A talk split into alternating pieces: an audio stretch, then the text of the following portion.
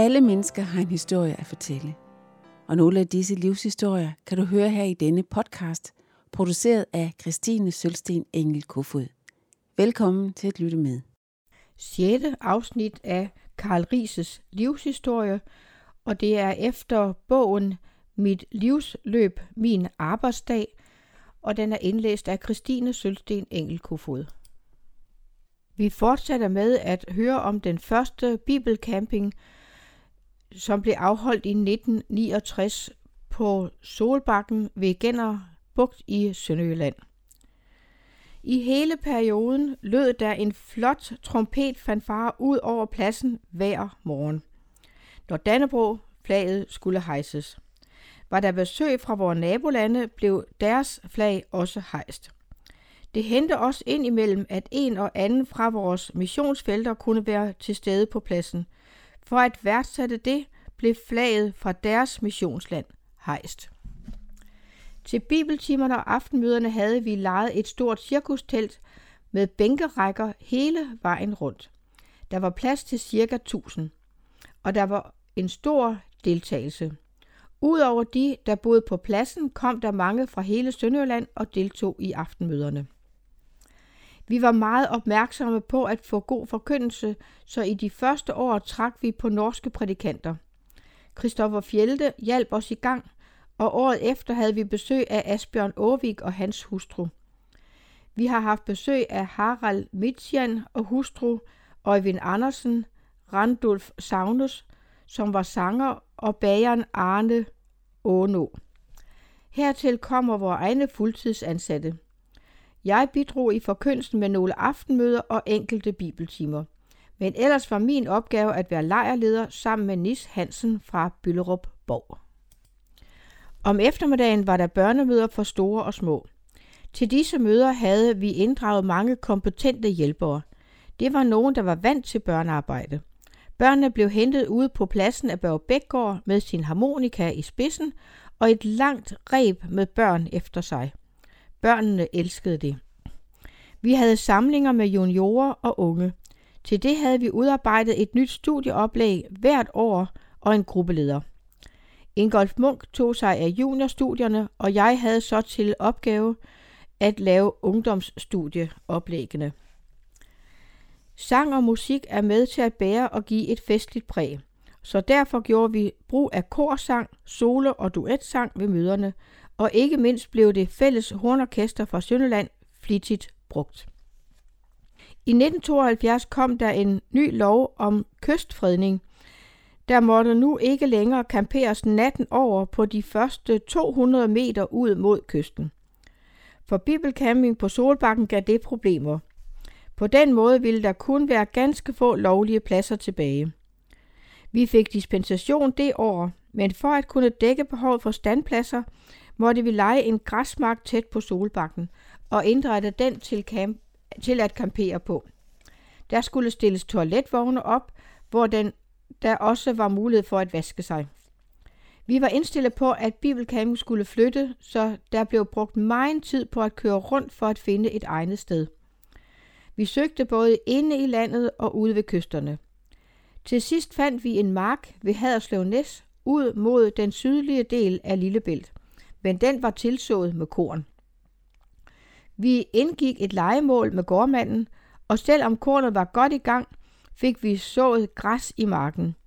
Den blev senere grønthøstet.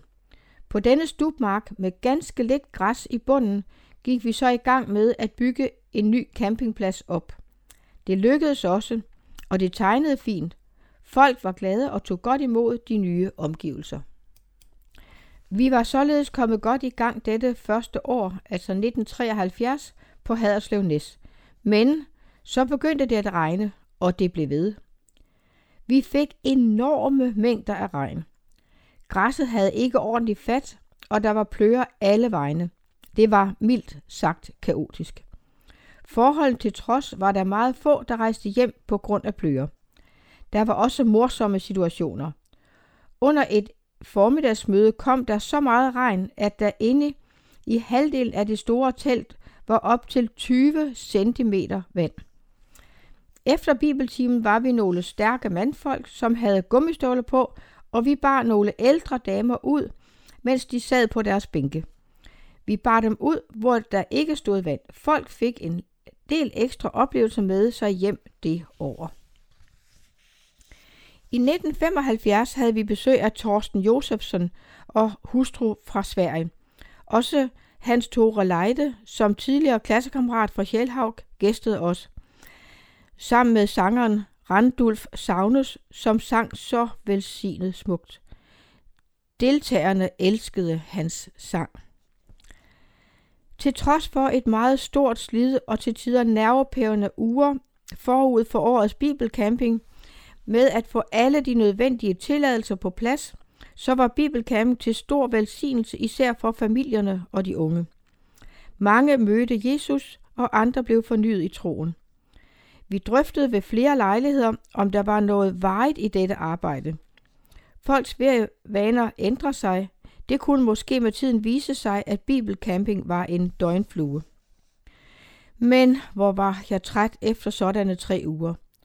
I mange år var bibelcamping også ferie for os, der var med.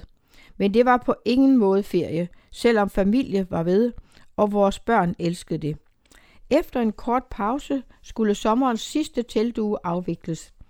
Så kunne næst, jeg kunne næsten ikke nå at blive omstillet fra det ene til det andet. Ændringer i arbejdsopgaverne.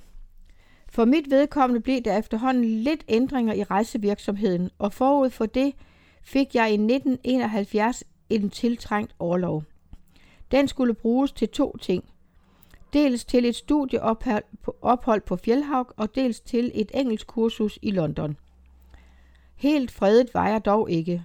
Jeg var med til både at planlægge og afvikle bibelcamping, også denne sommer. Den sidste, vi havde på Solbakken. Men det blev tre velsignede uger. Efter studieopholdet i Oslo havde jeg en del hjemmestudier. Jeg skulle færdiggøre nogle af de ting, jeg havde arbejdet med på Fjellhavg. Blandt andet genarbejder jeg min egen del, to fag, sjælesorg og prædikenlærer. Noget lignende gjorde sig gældende efter opholdet i London. Jeg lærte en god del, så forståelsen er rimelig, men det kniber med at tale sproget. Birte klarede det fint med børnene derhjemme. En anden positiv ting var ændringen i min rejsevirksomhed. Jeg blev stærkere knyttet til LM's afdeling i Sønderjylland, hvilket medførte, at jeg kunne være mere hjemme. Jeg kunne holde møder rundt om i landsdelen og samtidig bo hjemme. Det var en rigtig god ting. Det var på den tid, jeg begyndte at give bibelundervisning forskellige steder i landsdelen. Med tre eller fire ugers mellemrum havde jeg dobbelt lektioner med decideret bibelundervisning ud fra afsnit i de bibelske skrifter, som for eksempel Jesu bjergprædiken, Esajas' sange om Herrens tjener fra Esajas' bog, eller gennemgang af et paulinsk brev. Jeg havde stadig møder andre steder i landet, men ikke nær så mange. Om at forny sig. En af udfordringerne i oplægget til dispositionen, som jeg fik fra Elisa, står der, Hvordan har du kunnet blive ved med at give noget, formidle? Hemmeligheden ved en langvarig, livsvarig tjeneste til Guds rige. Hvad er det? Jeg ved ikke, hvor præcis jeg kan svare på det, men jeg kan godt skrive lidt om det. Han, som kaldte mig, var trofast. Hans trofasthed og ledelse var meget stor. Højskoleforstander Fritz Larsen brugte at sige, en kristen har ikke, han får. Med det mente han, at vi ikke bliver udrustet med en stor portion dygtighed og et kæmpe forråd. Det vi skal bruge, får vi givet undervejs. Vi får det lidt efter lidt, dag for dag. Der er tale om bestandig og fortsat at modtage hver dag og i hver ny situation. Min bøn har mange, mange gange været, Herre, du kender mig og den opgave, jeg nu står overfor. Jeg beder dig, at du vil give mig både ord og åndskraft til at bære et budskab fra dig frem.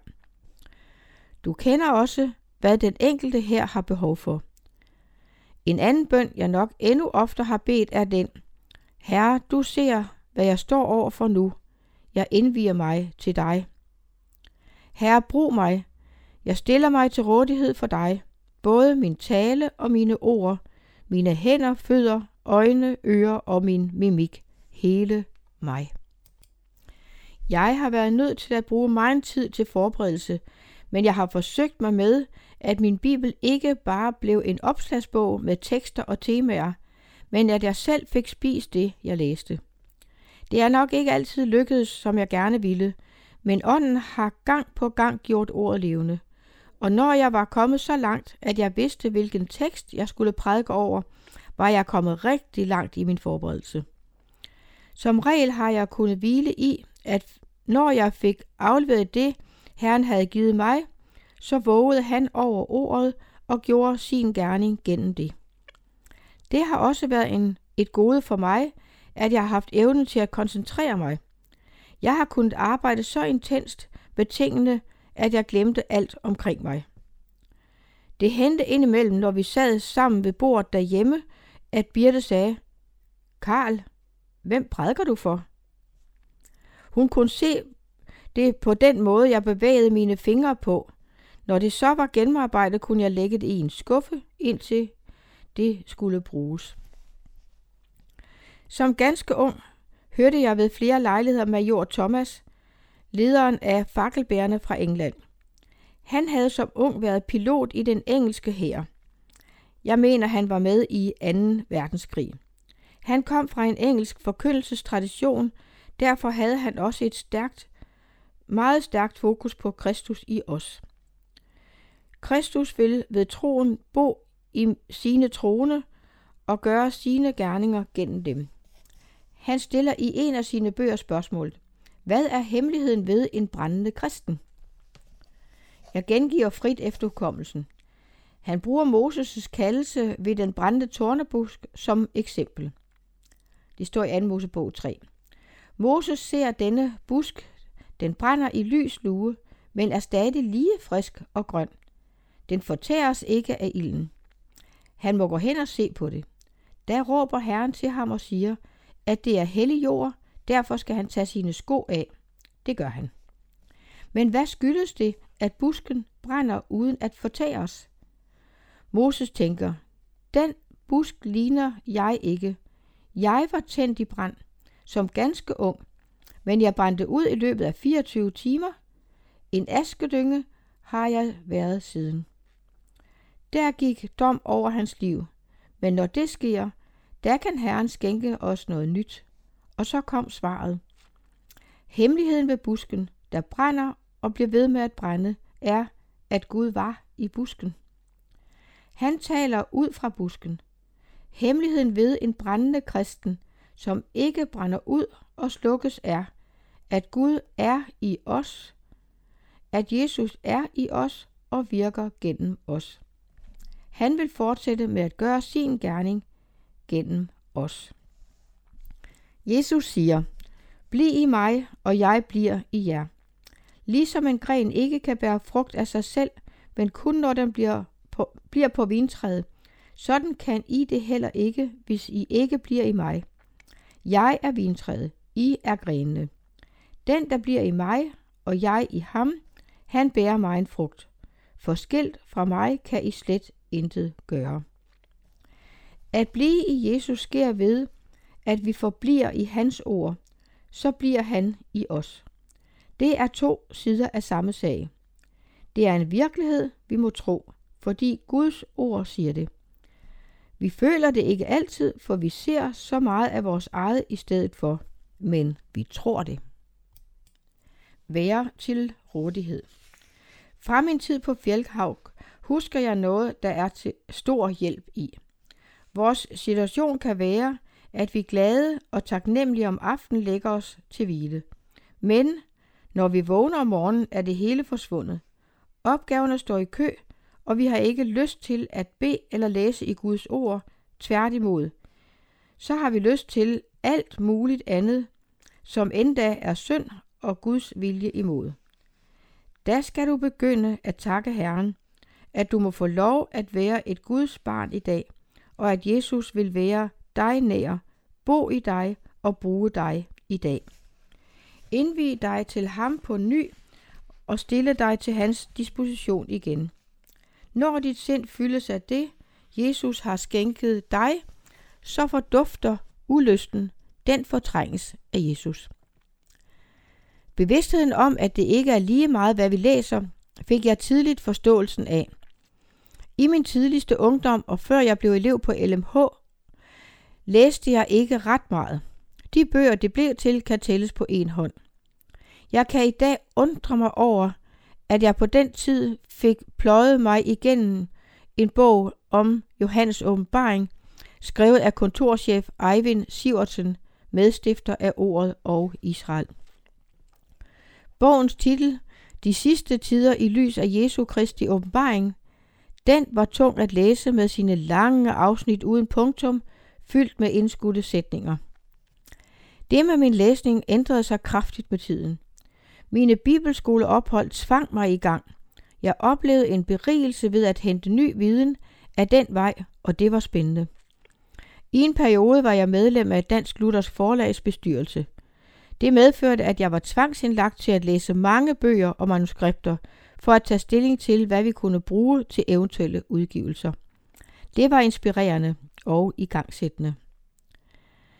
Jeg har ikke haft nogen bred læseorientering. Interessen har ikke manglet, men der har ikke været tid til års til det, så det var mest litteratur, som havde at gøre med de fag, jeg skulle undervise i, som jeg beskæftigede mig med. Jeg har været bevidst om, hvad jeg læste, og sat størst pris på forfattere, der var bibeltro. Der kunne nævnes mange, men en, som har været til stor velsignelse for mig, er professor Hugo Odeberg fra Lund i Sverige. Jeg har arbejdet med flere af hans bøger. Bibelkommentar til Paulus' to breve til Korintherne. Så er der bogen Herren kommer, som er korte anmærkninger til kirkegårdets tekster, og bogen Randsaken, som er referater af hans morgensamlinger i Erevna, nedskrevet af hans disciple. Her er mange centrale bibelske emner blevet behandlet.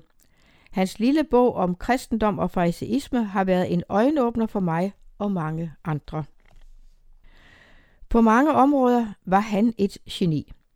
Han havde en unik viden og indsigt, og så var han sprogkyndig som få. Han læste de gamle skrifter på grundsprogene græsk, hebraisk og aramæisk flydende. Der fortælles om ham, at han på et tidspunkt fik en opgave i Finland. Men forinden ville han lære sig finsk. Han gav sig selv en måned til det. Det velsignede for mig har været hans urokkelige tillid til skriften, at den er inspireret af Gud ned til mindste detalje. Bibelen er to ting på samme tid. Akkurat ligesom med sandheden om Jesu person. Han er på samme tid helt og fuldt sandt menneske og helt og fuldt sand Gud. Bibelen er helt igennem skrevet af mennesker, men samtidig helt igennem indgivet af Guds ånd, Guds ord. To ting, som har haft stor betydning. Der har hele tiden været nogen, der bad for mig. Betydningen af det kan jeg ikke overskue, men det er stort. Det må også inspirere til, at vi selv er tro i opgaven med at bede for andre. Gud hører og svarer på sine børns bønder. Den anden ting er, at der er noget, den trofaste Gud ikke vil tillade. Det står i 1. Korinther 10, 12, 13. Derfor skal den, som tror, at han står, se til, at han ikke falder. De fristelser, der har mødt jer, er kun menneskelige. Og Gud er trofast. Han vil ikke tillade, at I fristes over evne, men vil sammen med fristelsen også skabe udvej, så I ikke bukker under. De almindelige menneskelige fristelser er de samme, som alle andre også møder. Vi skal ikke tænke, når vi møder noget vanskeligt, at det her er noget særligt. Det er almindeligt. Tænker vi, at det er noget særligt, noget helt specielt, så vil det let give os et alibi til at lade sig friste. En slags undskyldning for, at det er der ikke noget at sige til, at jeg giver efter for dem. Men den største hjælp er den, Gud i sin trofasthed giver, at han sammen med fristelsen skaber en udvej, så vi kan stå fristelsen igennem. Bibelbrevskolen Logos Som ganske ung, jeg har nok været omkring de 20, var jeg deltager i et bibelstudie, et studie per brev. Det var et korrespondancekursus, som navigatørerne stod for. Det var en grundlæggende undervisning om at blive og være en kristen. Jeg havde en positiv oplevelse af det og lærte noget igennem det. Samtidig skærpede det også min bevidsthed. Navigatørerne havde stor erfaring med denne undervisningsform. Deres kristendomsopfattelse var evangelisk, men ikke luthersk. De var præget af det, vi lidt fejlagtigt kalder det reformerte syn, og det kom også frem i deres studiemateriale. En gang var der rettet kraftigt med rødt i mine besvarelser, fordi jeg havde skrevet, at troen var en gave, noget Gud gav os gennem ordet ved sin ånd. Jeg blev belært om, at troen var en viljes sag. Når vi beslutter os for at tro og vil det, så tror vi. I 1971, året hvor jeg havde orlov, fik vi forsyge i hjemmet. Vi fik det alle sammen, også Birte, og alle undtagen Mogens. Jeg var ret hårdt angrebet og lå i sengen i 14 dage. Det var i oktober måned. Jeg måtte derfor aflyse at tage til vores delegeret møde i København. Det var jeg ked af, da jeg skulle fremlægge et forslag om at oprette en bibelbrevskole i LM's regi. Det blev i midlertid vedtaget, og i januar året efter havde vi vores første møde om sagen. I min dagbog står der, at jeg føler, det er en vigtig sag. Jeg så nogle muligheder og havde lyst til det. Jeg så også, at det ville være forbundet med et stort arbejde, og at det let kunne tage tid fra det, jeg følte var mit egentlige kald, forkyndelsen. For det første skulle vi have lavet studiehæfter. Vi skulle, så skulle der laves spørgsmål, de kunne sendes til ungdomssekretær Christian Lund i Haderslev. Herfra gik de videre til nogen, som skulle gennemse og rette opgaverne, for så at gå tilbage til studenterne. Uden Christian tror jeg ikke, det var gået. Der blev hurtigt ret mange tilmeldte, ca. 270, men de fleste kom aldrig i gang, eller de opgav undervejs. Men der var en flok måske på godt 20, der gennemførte det. Selve brevskolen med individuelle studerende blev ikke nogen succes, men løb ud i sandet. Til gengæld blev vores studiehæfter i stor stil brugt til bibelkredse og samtalemøder rundt om i landet. Enkelte af dem ønskede også rettelser. Dette skift i brugen fik vi til følge, at studiehæfterne blev mere målrettet til samtale. Vi fik udgivet en række studiehæfter gennem Dansk Luthersk Forlag. Af vores egne udgivelser kan nævnes Frelsens Vej, Hvem er Jesus Kristus? Bjergprædiknen. Jesus siger, jeg er. To studiehæfter om Jesu lignelser, og han fortalte dem en lignelse. Og hør nu en anden lignelse.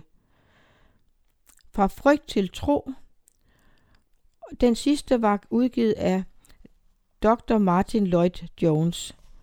De øvrige var dels af Karl Ries og Øjvind Andersen. Der var et studie over Habakkuk's bog fra trældom til barnekår af Arne Petersen og Karl Ries. Hvad ånden taler til menighederne er Øjvind Andersen. Studier over patriarkerne Abraham, Jakob og Josef, alle tre af Clara Lund. Missionsperspektivet i Gammeltestamentet af Fritz Larsen.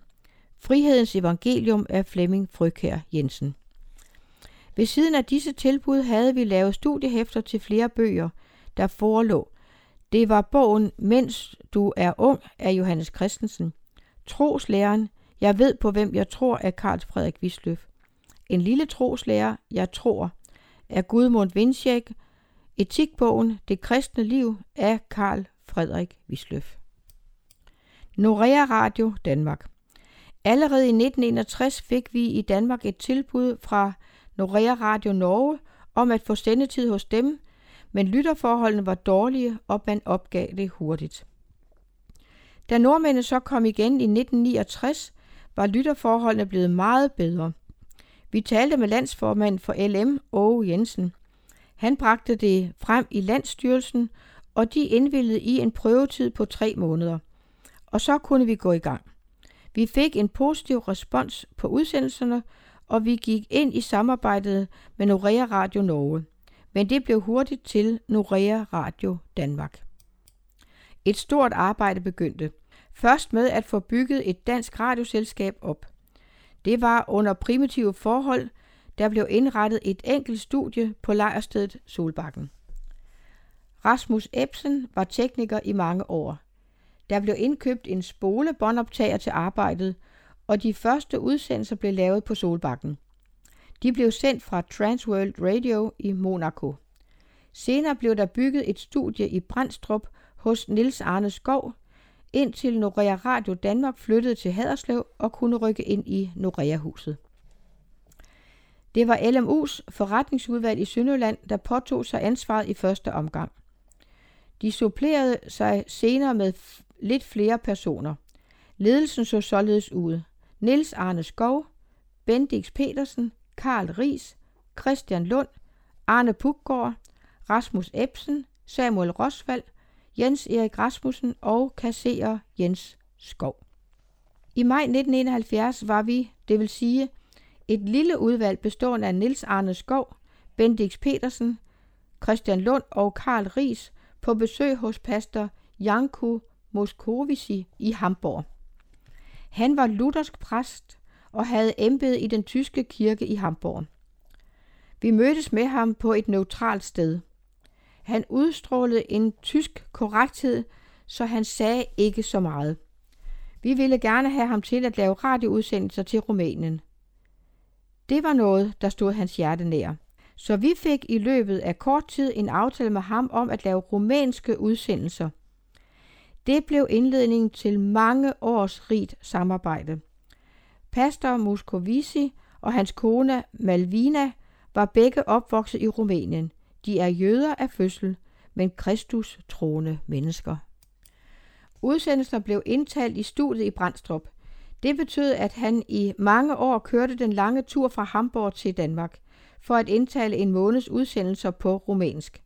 Han var altid vel forberedt, og hans udsendelser var til stor velsignelse. Der har gennem årene været mange taknemmelige lyttere. På turen til Danmark blev han ledsaget af sin hustru, som havde en fin sangstemme. Derfor blev der lavet optagelser, hvor hun sang romanske sange, som blev brugt i udsendelserne.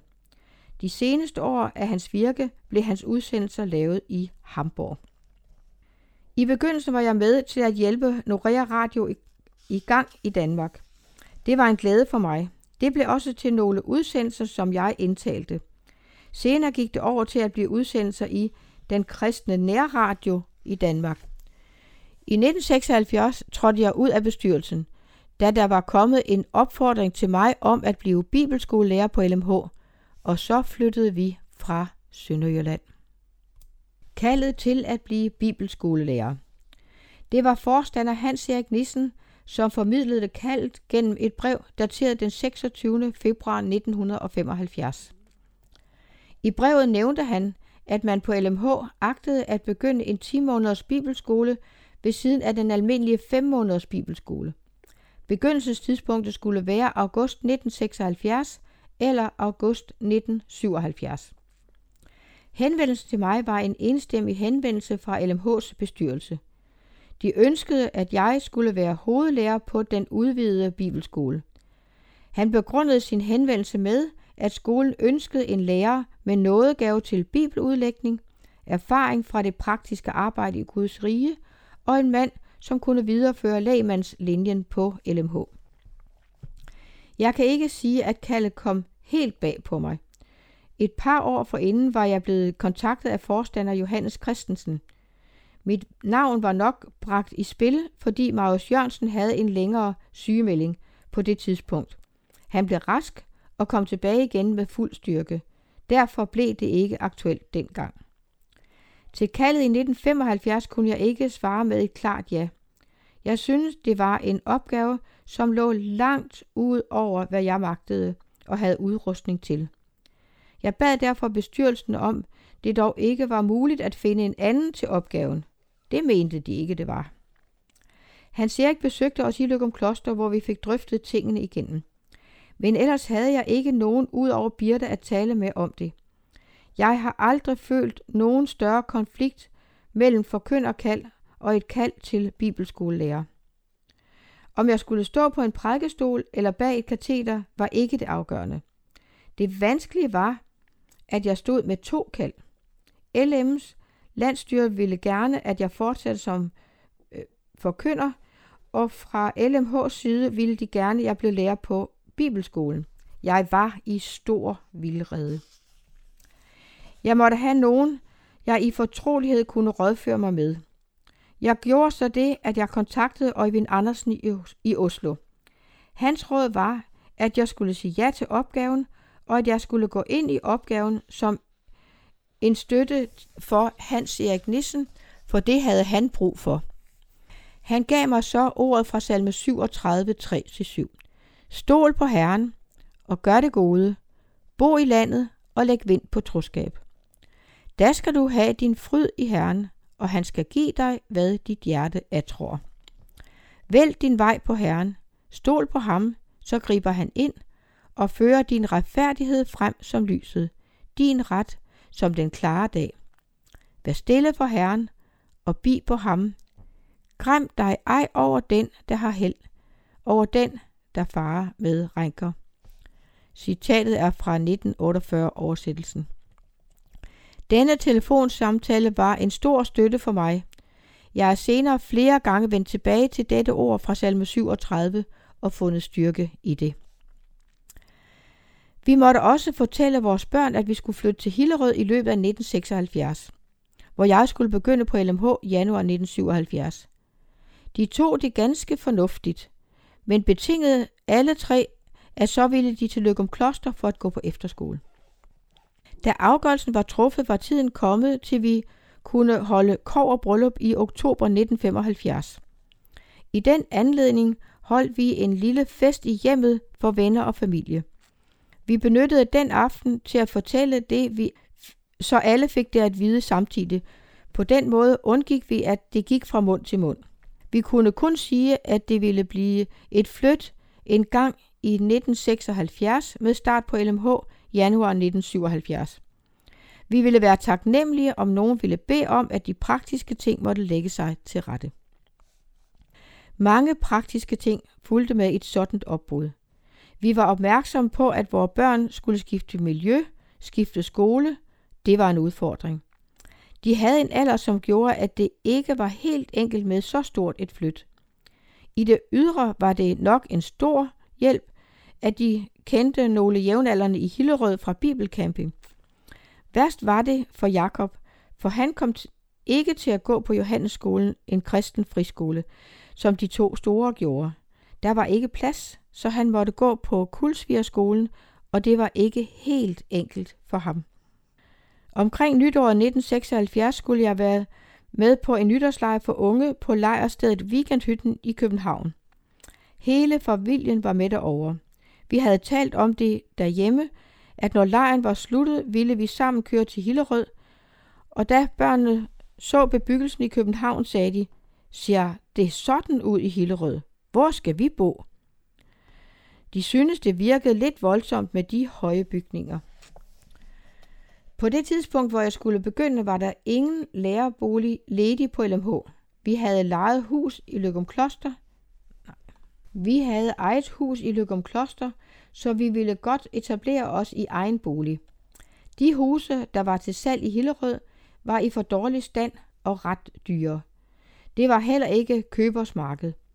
Vi besluttede så at bygge hus igen, men det var ikke helt så enkelt som i Sønderjylland.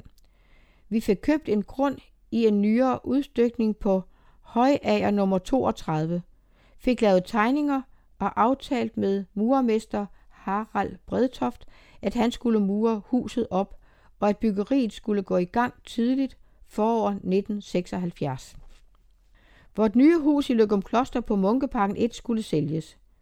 Vi tog kontakt til en ejendomshandler i Tønder, fik huset vurderet og satte det til salg i løbet af vinteren 76. Men han skulle ikke annoncere med det endnu, kun nævne det, hvis der kom en seriøs køber. I maj måned dukkede en køber op. Han var ingeniør og arbejdede på bygningen af det fremskudte dige ved Højer. Jeg var på møderejse, men de ville gerne se huset så hurtigt som muligt. Det blev aftalt, at det kunne blive dagen efter min hjemkomst. Køberen ville komme sammen med sine forældre, for hans hustru var højgravid og ikke i stand til at være med. Deres betænkningstid var ikke lang. Ejendomshandleren meddelte, at de var interesseret i at købe. De ville sammen komme og tale med os. De kom en tidlig aften, var villige til at købe huset til den aftalte pris, med betingelse af, at de kunne overtage huset til 1. juli 1976. Ejendomshandleren synes, vi lige så godt kunne lave en slutsæd ved samme lejlighed.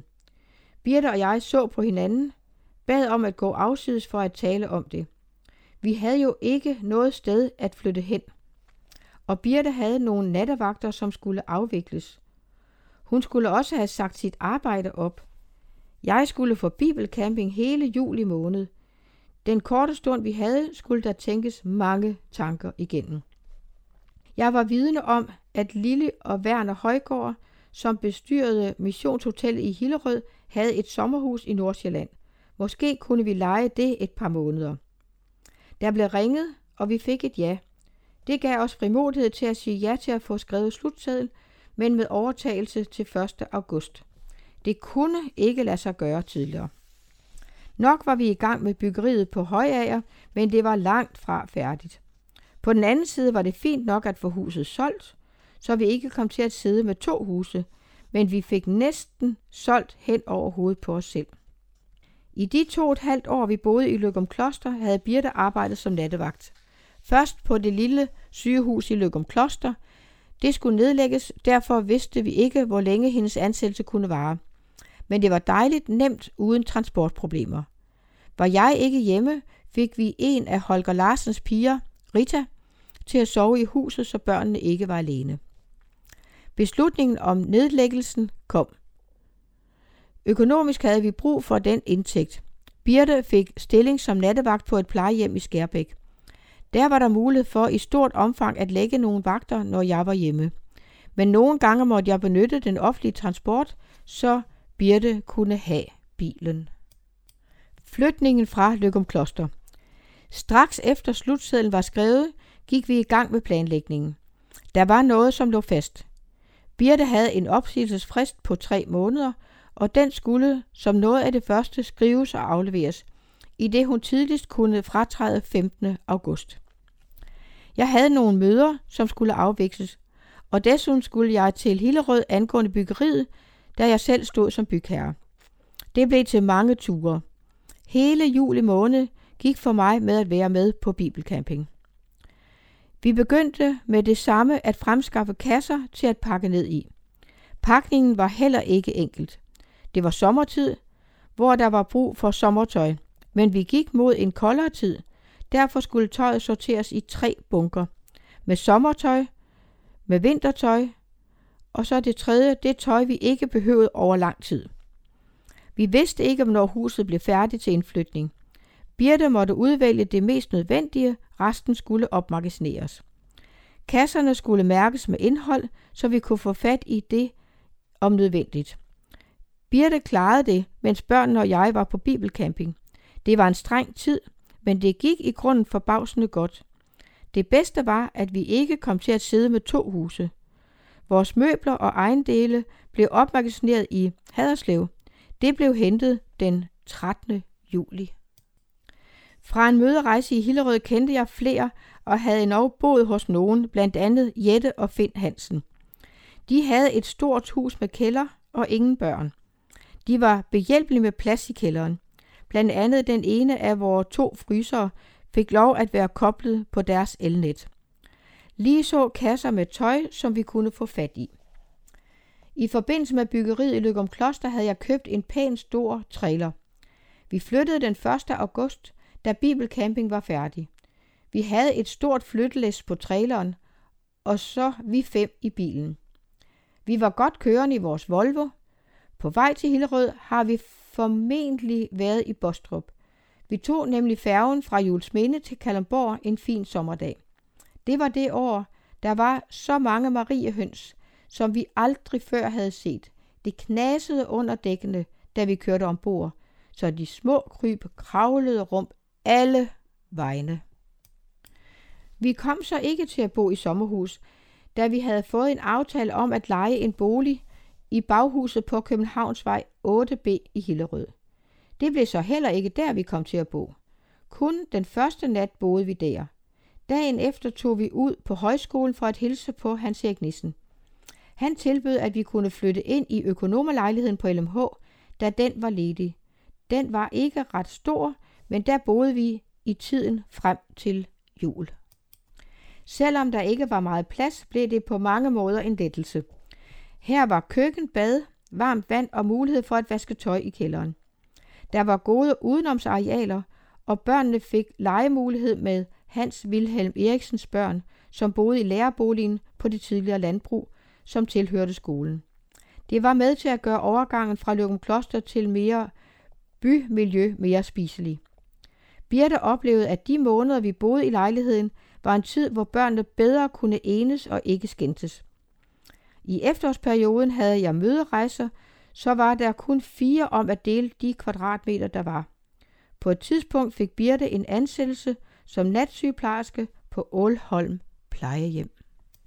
Her slutter vi 6. afsnit af Karl Rises livshistorie.